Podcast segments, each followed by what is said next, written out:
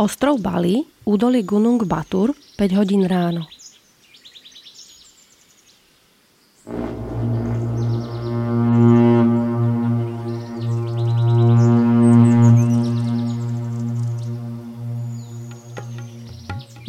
Rohu zobúdza asi 60 ľudí na ďalší deň meditácie. Pomaly a ospalo prechádzajú do meditačnej miestnosti, kde si v tichosti sadnú na zem a budú pokračovať v meditácii až do večera. Počas pár prestávok, kedy e, sa človek mohol prechádzať e, po tej záhrade, sa nemôže rozprávať, čiže žiadny, absolútne žiadny e, verbálny, ale aj neverbálny kontakt India, mesto Rishikesh, niektorými ľuďmi považované za hlavné mesto jogy. Najnudnejšia časť jeho výužby bola filozofia. Jednoducho čítal to iba z textu a bolo vidno, že toto robí ako takú rutinu bez akékoľvek špeciálnej prípravy. India, mesto Mysore, Inštitút Ashtanga Yogi Patabiho Joysa, najprestížnejšia škola Ashtanga Yogi na svete ten taký ako kult, že my sme praví aštangisti, ten tam jednoznačne bol cítiť. Už tie pozície, ktoré niek- niektorí praktikanti po e, desiatkách rokoch praxe robia, ako keby ani neboli zlúčiteľné nejakou prírodzenou anatómiou človeka.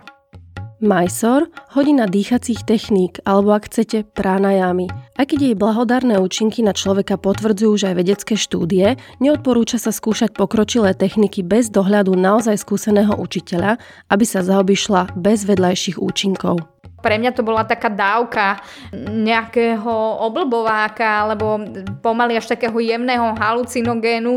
My sme odchádzali z tých hodín a úplne sme lietali v oblakoch. Zuzana Puškášová v roku 2013 odišla študovať a pracovať do Indonézie, odtiaľ do Indie a iných miest a vrátila sa až o niekoľko rokov neskôr. Často som počula ľudí hovoriť, že idú cestovať, aby našli sami seba. Pri Zuzke som pochopila, že je to preto, že tvárou v tvár akutnej kríze sa odhalujú stránky osobnosti, ktoré boli dovtedy ukryté. V iných kultúrach jednoducho k vyhroteným situáciám dochádza oveľa častejšie. Táto epizóda je tak trochu zápisník Zuzkyných ciest za jogou, v ktorom opisuje tú svoju cestu, tak ako ju sama prežila a vnímala. Moje meno je Radka a v tomto podcaste vám chcem ukázať, že yoga je jedna cesta, ale má tisíc trás. Počúvajte prosím s chladnou hlavou. Zuzka, ahoj. Ty máš v Talóne naozaj veľké množstvo príhod, ktoré sa ti udiali na tvojich cestách. Do Indonézie si šla najskôr ako turistka, ale našla si si spôsob, ako sa tam vrátiť a ostať žiť. Začnime teda takto. Ako si sa dostala do Indonézie? Ja mám pocit, že ma do Indonézie doniesol život sám. Pri jednej z mojich ciest v Indonézii som spolu s kamarátkou už pri posledných dňoch v rámci našej cesty som sedela eh, na Bali a vtedy som v rámci nášho rozhovoru tak zavrela oči a povedala som jej, že veľmi túžim potom takto stráviť ešte eh, aspoň rok v živote v takejto krajine. A vtedy a spoza, spoza kríkov vyšiel e, chlapík, ktorý povedal, že ale veď môžeš v Slovenčine. A bol to Slovak, ktorý tam bol na návšteve za svojou priateľkou, ktorá tam bola na študijnom programe, ktorý sa volal Dharma Sisva. Ja som si vysnívala, že chcem ísť na Lombok, na ktorom som bola už predtým v rámci cesty so svojou kamoškou ale na moje veľké sklamanie, keď ma prijali eh, na štúdium v Indonézii, tak eh, práve som zostala úplne ako zamrznutá, keď som si všimla, že ma neprijali na tú univerzitu na Lomboku, kam som chcela ísť, ale do Malangu na centrálnu, do centrálnej javy, ešte k tomu java, čo pre mňa znelo úplne ako jedno veľk, jeden obrovský industriálny ostrov, kam som nechcela ísť. Takže na, napriek tomu som to prekonala a nakoniec to bol skutočne jeden z najlepších rokov v mojom živote. Ja som potom po tom roku štúdia odišla ešte do Indie, kde som si konečne urobila svoj certifikát, ktorý som potrebovala. Ja už som učila totiž niekoľko rokov aj na Slovensku predtým, ale nemala som práve ten oficiálny papier a nechcel sa mi ešte vrátiť naspäť domov. Peniaze som stále mala a rozmýšľala som, ako si predložiť celý tento pobyt. v tej Indii som bola 3 mesiace a potom z Indie som mala ešte takú zaujímavú trajektóriu, som prišla na Slovensko, na Slovensku sa mi nechcelo zostať a osud ma zase uh, zatiahol do Indonézie, ale tentokrát to už bolo na Lombok, uh, kde som pracovala nakoniec 2 roky a pracovala som uh, v rozvoji pozemkov, kde som robila manažerku uh, s indonéskými, vyslovene s indonéskými ľuďmi. Jediný môj nadriadený bol, bol Francúz. A Takže nakoniec ten sen byť na Lomboku sa mi splnil úplnou obklukou, ale ten osud ma tam zavial náspäť. V Indii si si robila 500-hodinový učiteľský tréning. Kde presne to bolo a ako prebiehal? V Indii som si robila učiteľský tréning v Rishikeshi, ktorý sa nachádza v podstate už nad Dili, ako keby na úpetí Himalají. Rishikesh je známy ako medzinárodné centrum jogy. Ten Rishikesh je veľmi fotogenické, to veľmi pekné miesto v Indii. Z môjho pohľadu je dokonca je Rishikesh ako taký balísky ubud je už na, na môj vkus trochu moc turistický, ale rozumiem tomu, pretože je to naozaj veľmi fotogenické, veľmi príjemné indické miesto. Ja som, ja som tam totiž bola ešte s jednou kamarátkou, boli sme dve, nebola som tam sama a v čase, keď sme tam my prišli, bolo to niekedy myslím, že v polke septembra a tam sa začalo to počasie meniť. Ono, eh, už, už vlastne eh, v oktobri, koncom oktobra začalo byť dosť zima a začalo fúkať práve tým, že je to na opäti Himalají, tak čím, čím viac sa ide k tomu zimnému obdobiu, tak tým viac tam začne fúkať a to počasie je také nepríjemné práve preto, že tam nie je úplne k dispozícii kúrenie, tie dvere alebo tie okná netesnia, takže sú tam fugy, cez ktoré fúči.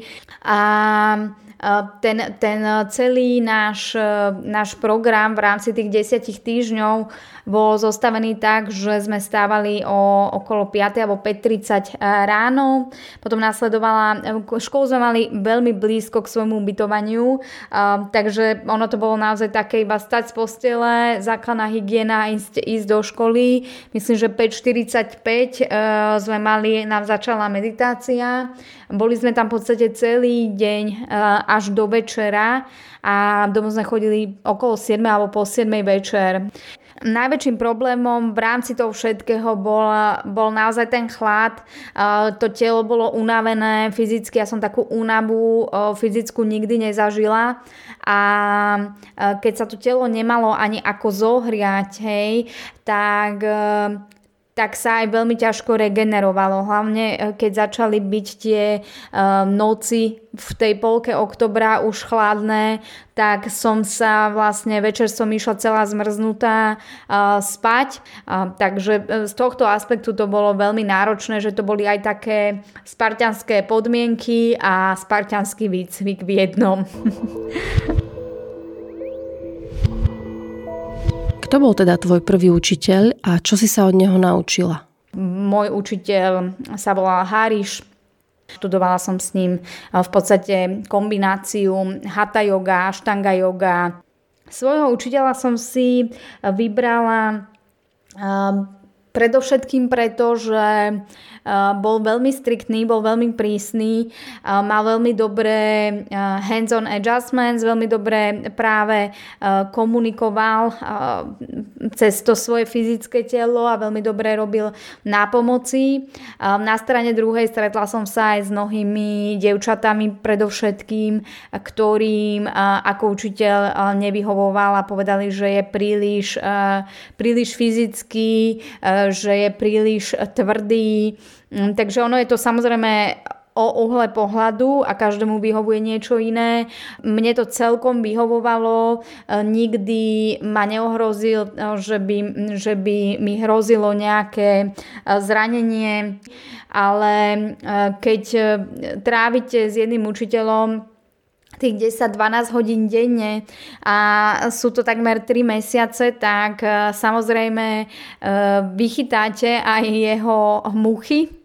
A najnudnejšia časť jeho výužby bola filozofia, e, čo bolo také zaklínanie hadov trochu a nudila ma, veľmi ma nudila, čítal to v podstate z knihy a čakala by som od indického učiteľa, že, mi, že vo mne vzbudí záujem o tú filozofiu, lebo ona je v skutočnosti veľmi zaujímavá, ale nevedel to interpretovať e, spôsobom, aby to pochopil aj západný človek a ani sa nesnažil. Jednoducho čítal to iba z textu, opakoval to ako taký papagaj a bolo vidno, že toto robí ako takú rutinu bez akékoľvek špeciálnej prípravy, robí to nejakú dobu a toto bola oblasť, ktorá, eh, z ktorej som bola veľmi sklamaná.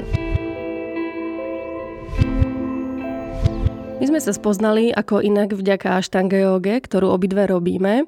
Ty máš skúsenosť aj priamo z Mysore, z inštitútu KPJ alebo Ashtanga yogi Patabiho Joysa, ktorý je považovaný za otca modernej Ashtanga yogi. Chodia tam naozaj ľudia z celého sveta. Viem, že prihlasovanie na štúdium prebieha niekoľko mesiacov dopredu. A to tak, že prvý deň v mesiaci sa spustí online prihlasovanie, kde ide ale o sekundy, pretože miesta sa okamžite rozchytajú. Aká je tvoja skúsenosť z Majsoru? Pre väčšinu aštangistov je KPJ inštitút alebo Patabijoy inštitút jeden z takých najprestížnejších.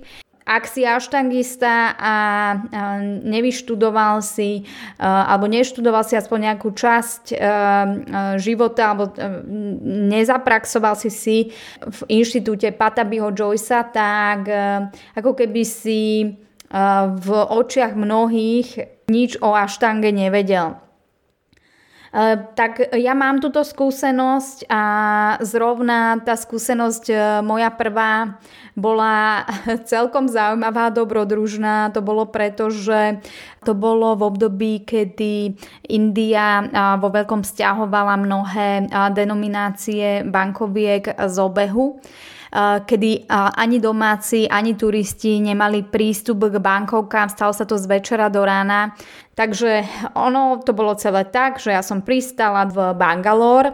Dúfala som, že jeden ten bankomat, ktorý tam bol na tom letisku, bude funkčný a už z diálky, ako som sa pomaličky k nemu približovala, zbadala som, že bankomat je out of order, čiže uh, je nefunkčný, zastalo mi srdce, uh, jediná moja záchrana bola Raši, uh, domáca Intka, na ktorú som mala číslo, ktorá ma na týždeň ubytovala, postarala sa o mňa a snažila sa po susedoch a kamarátoch zozbierať pre mňa dostatočnú hotovosť, aby som sa po týždni dostala do Mysore.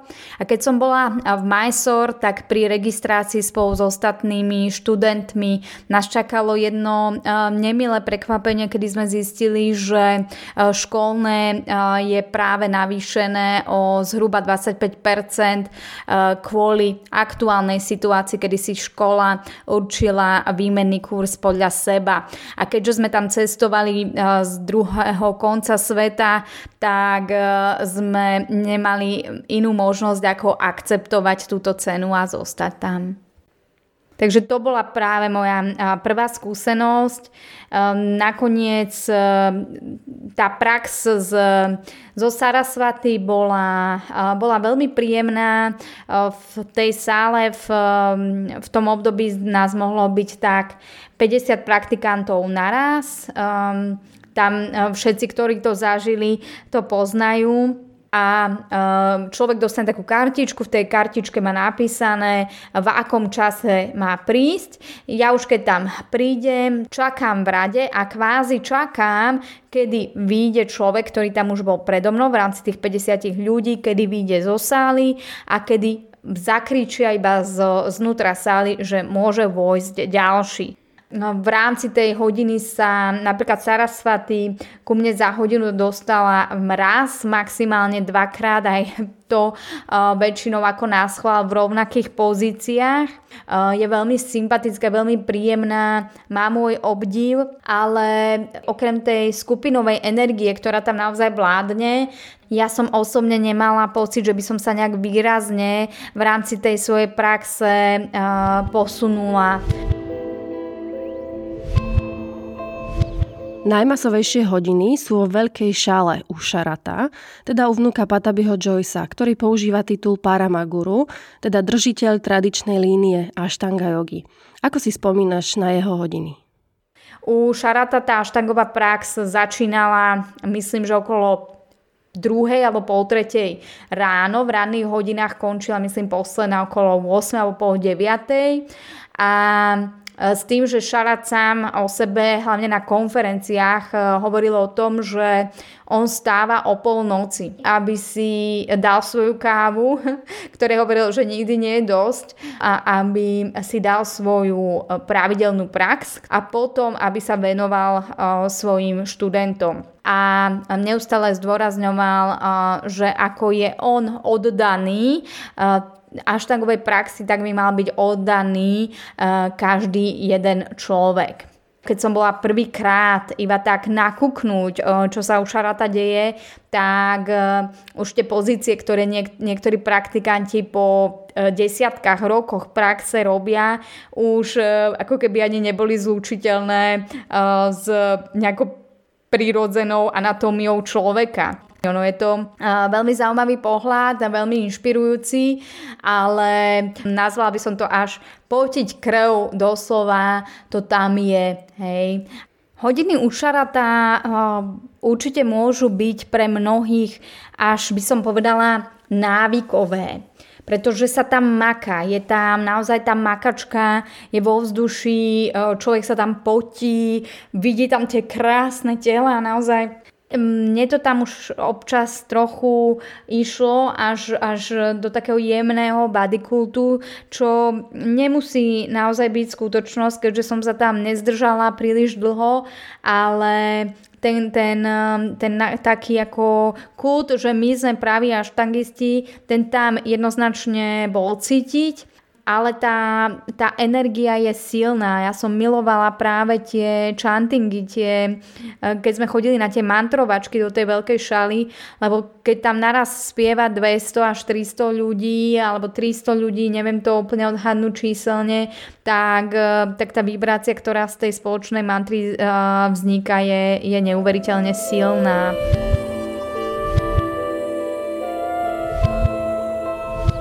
Veľmi zaujímavé sú aj tzv. konferencie, ktoré vedie Šarat alebo Sarasvaty, na ktorých sa zozbierajú všetci študenti, rozpráva sa o filozofii, histórii, ale rozoberajú sa aj praktické otázky, prípadne je čas na otázky od študentov. Zúčastnila si sa aj ty?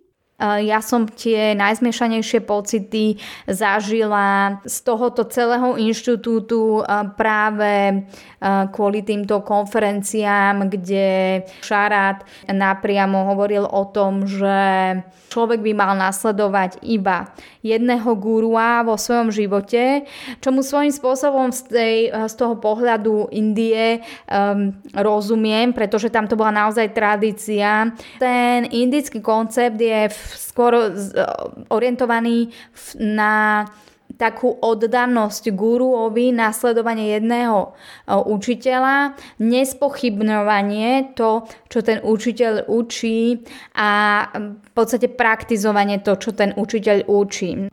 Ale človek v rámci toho celého má tam k dispozícii iba v úvodzovkách, hej, každý deň na štangu dvojhodinovú, e, ktorá je fyzicky náročná, to je OK, ale je, sú to iba dve hodiny zo dňa, potom tam má trikrát do týždňa spievanie mantier, raz za dva týždne konferencia. Som takto to bolo niekoľko rokov dozadu. Toto bolo všetko a e, čokoľvek návyše, to znamená, ak chce niekto napríklad študovať sanskrit, dalo sa v rámci veľkej šály e, študovať, ale to zase boli extra poplatky a neboli také nízke. Takže vlastne človek e, tam nemal ani pranajamu, e, ani nejaké napríklad meditácie alebo proste niečo navyše tam nebolo a mal kopec času. Takže bolo úplne prirodzené, že na pranajamu chodili do iných škôl, alebo e, že ráno išli na dvojhodinovú aštangu a po obede už chodili ešte k Baratovi na, na Hatha jogu, ktorý je tiež v, v Mysore, v tom Gokulame, kde je väčšina praktikantov e, známy. Barat bol učiteľ, ktorý bol známy tým, že dával dokopy ľudí, ktorí e, sa zranili u Joyceovcov, e, pretože veľa ľudí tam ide samozrejme e, nad limit, e, lebo tam chce na sebe zamakať v rámci toho času, ktorý tam trávia a ublížia, ublížia si. Um, no a najväčší konflikt tu vznikal práve kvôli tomu, že ľudia nemajú právo chodiť k inému guruovi, keď sa učia u iného. A tí, čo chodíte niekam inám, viem o vás, že ste tu v rámci tejto konferencie. Prihláste sa radšej dobrovoľne, alebo vyzývam všetkých, ktorí vedia o takýchto spolužiakoch, že sú tu, aby uh, ste prišli za mnou a nahlásili ich a budú vylúčení. Ja tu takýchto ľudí nechcem. A toto sa udialo proste zo štyroch na dvoch konferenciách a mne toto bolo veľmi nesympatické, pretože hovoríme o dospelých ľuďoch, ktorí tam boli a ktorí vždy prišli do Indie za tým účelom, aby čo najviac sa v rámci toho času, ktorý tam sú, naučili.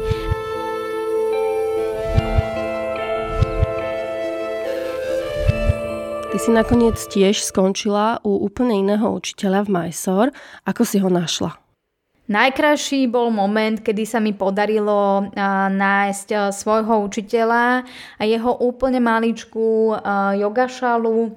Prechádzala som sa po Gokulame, išla som okolo takého pekného malého Ganesha ašrámu a Zbadala som eh, jeden dom, tam bol taký plagát, ktorý vyzeral úplne hrôzostrašne, ale nebolo to vôbec nejaké označené, tak som vyšla po tých schodíkoch hore, eh, tam som zbadala na zemi eh, také všetké topánky a papuče a zbadala som na dverách telefónne číslo, proste nejaký zoznam a potom som následujúci deň zavolala na to telefónne číslo, kde sa mi ozval učiteľ dohodli sme sa, že následujúci deň tam prídem a ja som sa od toho momentu, ako som tam prišla, úplne zamilovala. Je to veľmi e, malička, veľmi jednoduchá yogašala, e, proste stará, stará miestnosť, vôbec nie je luxusná, um, okna treba zafixovať, tam sú také polorozbité a tam buchocu, aspoň, aspoň tak bolo, keď som tam bola naposledy pre rok a pol, zhruba dozadu. Uh, Shidananda a jeho otec, uh, ktorého volám papa, sú fantastickí učitelia obidvaja. Shidananda má v sebe neskutočnú charizmu a zároveň pokoru. Je to človek, ktorého všetci rešpektujú. Na hodine nemá viac ako 14 ľudí. A uh, čo ja milujem práve na, na tomto mieste, na ich škole je to, že jeho otec eh, vyučuje eh, pranajamu, takže v rámci každého dňa okrem aštangy eh, som mala potom zhruba hodinu až dve pranajamu a, a bolo to úplne fantastické, pretože v tej aštange som už niečo vedela, v tej pranajame som sa neuveriteľne práve vďaka ním posunula pranajama, čo sú dýchacie techniky a človek by si myslel, že to je niečo jednoduché, tak práve tá pranajama tam v teplotách, kedy vonku je 35 stupňov, je veľmi, veľmi náročná.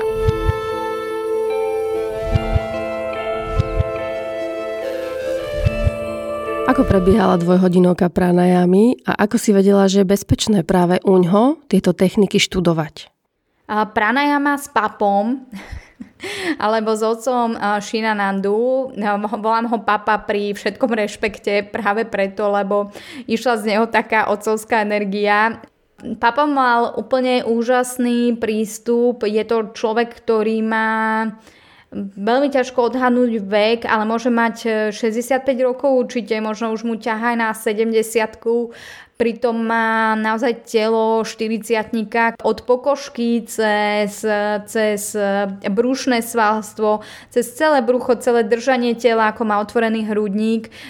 Naozaj ten človek má veľmi veľa vitality. Keď sa pozriete človeku, ktorý praktizuje pranajamu, pozriete sa mu do očí, vidíte až také svetielka v tých očiach. To je práve tá vitálna energia, ktorá vás absolútne až, až až, tak uh, úplne, úplne vás ovalí proste tá energia, ktorá z tých ľudí ide a taká jasnosť. V tých očiach je úplná jasnosť bez ohľadu na vek je taký veľmi veselý, rád žartuje a keď s ním robíme pranajamu, tak samozrejme on si najprv zavrie oči, teraz povie praktikantom podľa toho, či to začiatočníci alebo pokročilejší, čo majú robiť, koľkokrát to opakovať, a potom sa spýta, čo sa dialo pri tej pranajame. On keď tam mal nejakých e, svojich e, začiatočníkov, tak, e, tak tí dýchali oveľa kratší čas alebo dýchali iba práve tie jednoduchšie alebo menej intenzívne techniky keď niekomu zrazu bolo teplo, zostal červený, že už videl, že pravdepodobne ten oheň vnútorný sa mu veľmi zvýšil, tak mu povedal, nech si dá naopak nejaký alternatívny dých alebo skôr ukľudňujúcu, uzemňujúcu dýchaciu techniku.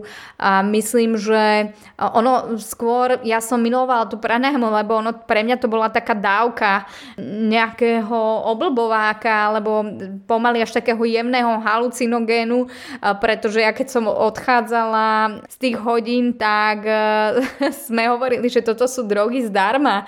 My sme odchádzali z tých hodín a úplne sme lietali v oblakoch a niekedy sú tam veľmi vtipné situácie, e, že sa on začne tak trochu smiať alebo že si otvorí oči a zastaví toho človeka a napodobní ho a povie mu, že či vie, že sa takto pritom tvári, alebo o čo sa snaží, ale je to, je to všetko v rámci, nie je to výsmech, je to veľmi jemný vtip a to je podľa mňa um, neoddeliteľná súčasť dobrého učiteľa, nebrať veci príliš vážne a priniesť do tých hodín aj nejaký aspekt ľahkosti, pretože tá štanga sama o sebe je dosť rigidná, život sám o sebe prináša veľa prekážok a práve keď do toho dokáže učiteľ priniesť trošku ľahkosti, tak je to podľa mňa iba veľmi obohacujúce. Ty si absolvovala tiež jeden intenzívny pobyt výpasana meditácie, jednej z najstarších meditačných techník, ktorá sa spája s menom Satya Goenka, alebo teda pán Goenka.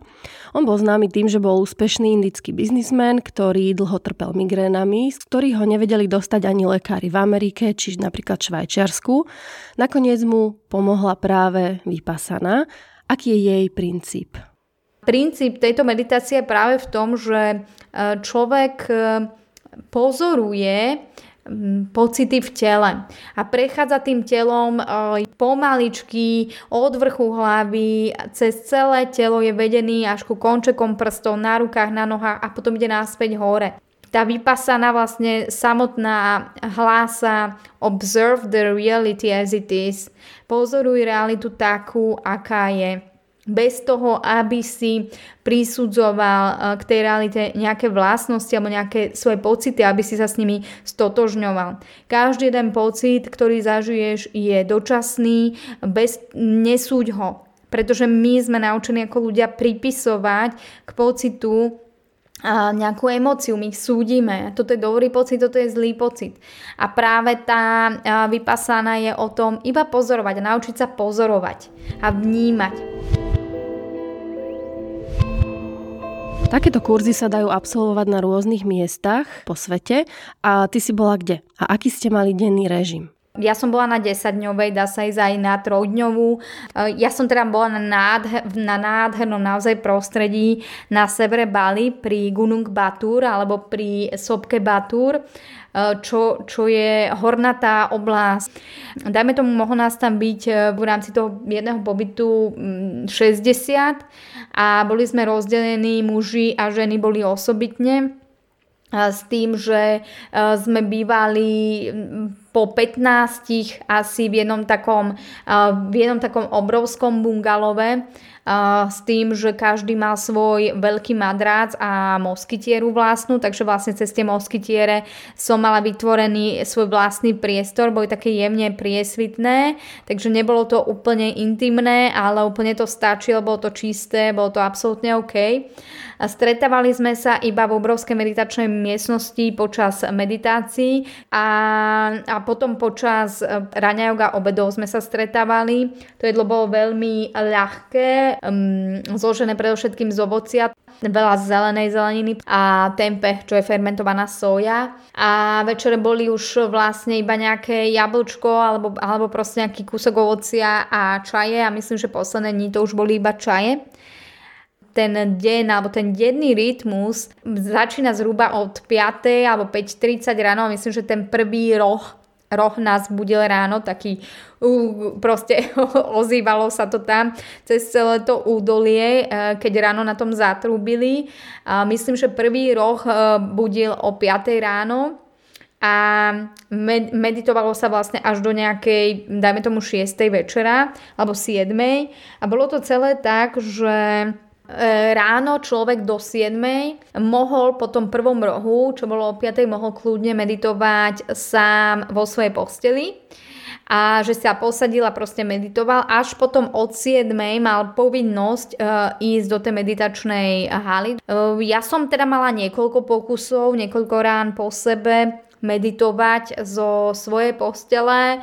Musím sa priznať, že som tam počas tej meditácie Niekoľkokrát sa sklzla do postele do hlbokého spánku a zobudil ma potom až ten druhý roh, neviem, 6.30 a rýchlo som palila do tej meditačnej miestnosti, aby som nebola diskvalifikovaná.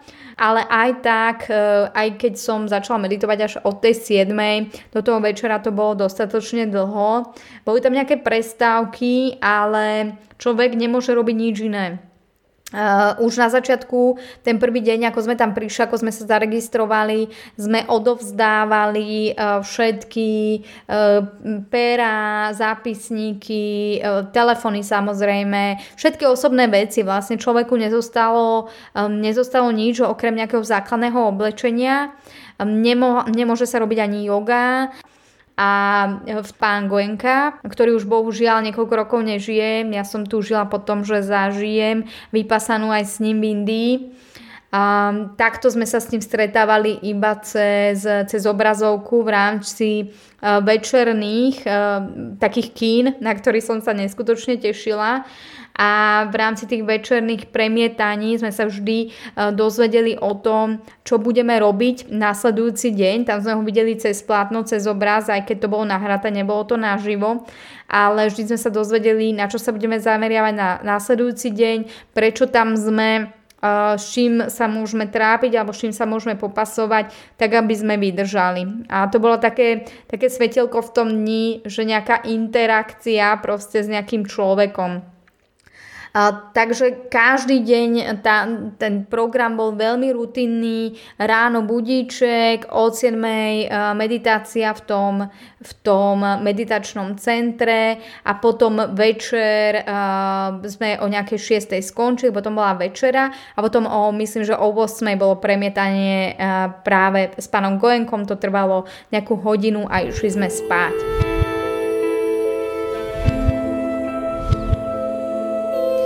Takže ste vlastne meditovali bez prestávky? Dá sa to vôbec? Počas toho dňa bolo zo pár prestávok, kde prestávky hlavne boli okolo raňajok a okolo obeda, kedy e, sa človek mohol prechádzať e, po tej záhrade. Tam uh, jednak sa nemôže rozprávať, Čiže žiadny, absolútne žiadny uh, verbálny, ale aj neverbálny kontakt, ani pozeranie do očí, ani snaha o nejakú komunikáciu. Človek má byť jednoducho sám ponorený v sebe a maximálne tak pozorovať, uh, čo sa deje okolo, čo sa deje v tej prírode, čo sa deje v ňom, a toto sa deje každý deň počas tých desiatich dní a potom vlastne na konci toho desiatého dňa sme po obede mali zrušenú mlčanlivosť a mohli sme sa podeliť o tie zážitky. Musím sa priznať, že keď to skončilo, ja som absolútne nemala chuť ani potrebu rozprávať. Mne, ja som si to veľmi užila, aj keď prvé tri dni boli kritické, prvé tri dni, e, samozrejme napriek tomu, že som robila jogu, nebola som zvyknutá e, sedieť v meditatívnej pozícii niekoľko hodín denne. Čiže prvé tri dni naozaj ma boleli kolena, boleli ma členky, chrbát, kríže, ramená, bolelo ma všetko ale uh, myslím, že to bol tretí alebo štvrtý deň, keď som si sadla do tej meditačnej pozície, uh, tak sa mi telo dostalo do takej ohnivej gule a od toho momentu som to fyzické telo vôbec nevnímala. No a ja som tam mala potom zo, pár takých zážitkov, kedy som si to za, začínala som na tom tak ulietavať, začínalo sa mi to páčiť, už keď som necítila to fyzické uh, telo a uh, cítila som tam také jemné, veľmi príjemné vibrácie okolo chrbtice a na korune hlavy a sa to tak rôzne, také šteglivé a rôzne sa to prelínalo. A vtedy vždy pán Goenka ako keby nás chvál do toho celého e, prišiel a povedal nelipnite na pocitoch, nelipnite na pocitoch. Tak som sa snažila od toho e, odosobniť, ale teda niekedy to bolo také, joj, ešte, ešte, toto sa mi páči. Zuzi, ešte na záver, čo ti dala takáto intenzívna niekoľkodňová meditácia? Vypasaná meditácia bola jedna z mojich najhodnotnejších najhodnotnejších, najprinosnejších skúseností v mojom živote aj v rámci kvázi e, celej jogovej praxe a v rámci ponímania jogy ako takej. Pre mňa yoga bola práve aj ten pobyt samotný, tie 3 roky v Indonézii tie, tá interakcia s úplne ľuďmi z iných kultúr, z iných svetov, tie prekážky alebo tie výzvy, s ktorými som sa tam stretávala, to, že človek si tam musel zachovať chladnú hlavu v rámci úplne iných situácií, aké nikdy nezažil v rámci uh, svojho života od um, taran, dvoch tarantul, ktoré so mnou žili v, v izbe Hektora a Hektor junior som ich volala cez e, to, že sme mali zážitok s čiernou kobrou, ktorá prišla na návštevu e, ku kamarátke a vychádzala z kuchyni. A, a naozaj a tých, tých príhod tam bolo veľmi veľa, ale ono je to naozaj celé o tom, že človek si až vtedy v nejakých krízových alebo v iných situáciách uvedomí, nakoľko zvláda tú jogu a nakoľko uh, vie reagovať v danom čase alebo v danom momente na krízové situácie, na, na krízové momenty.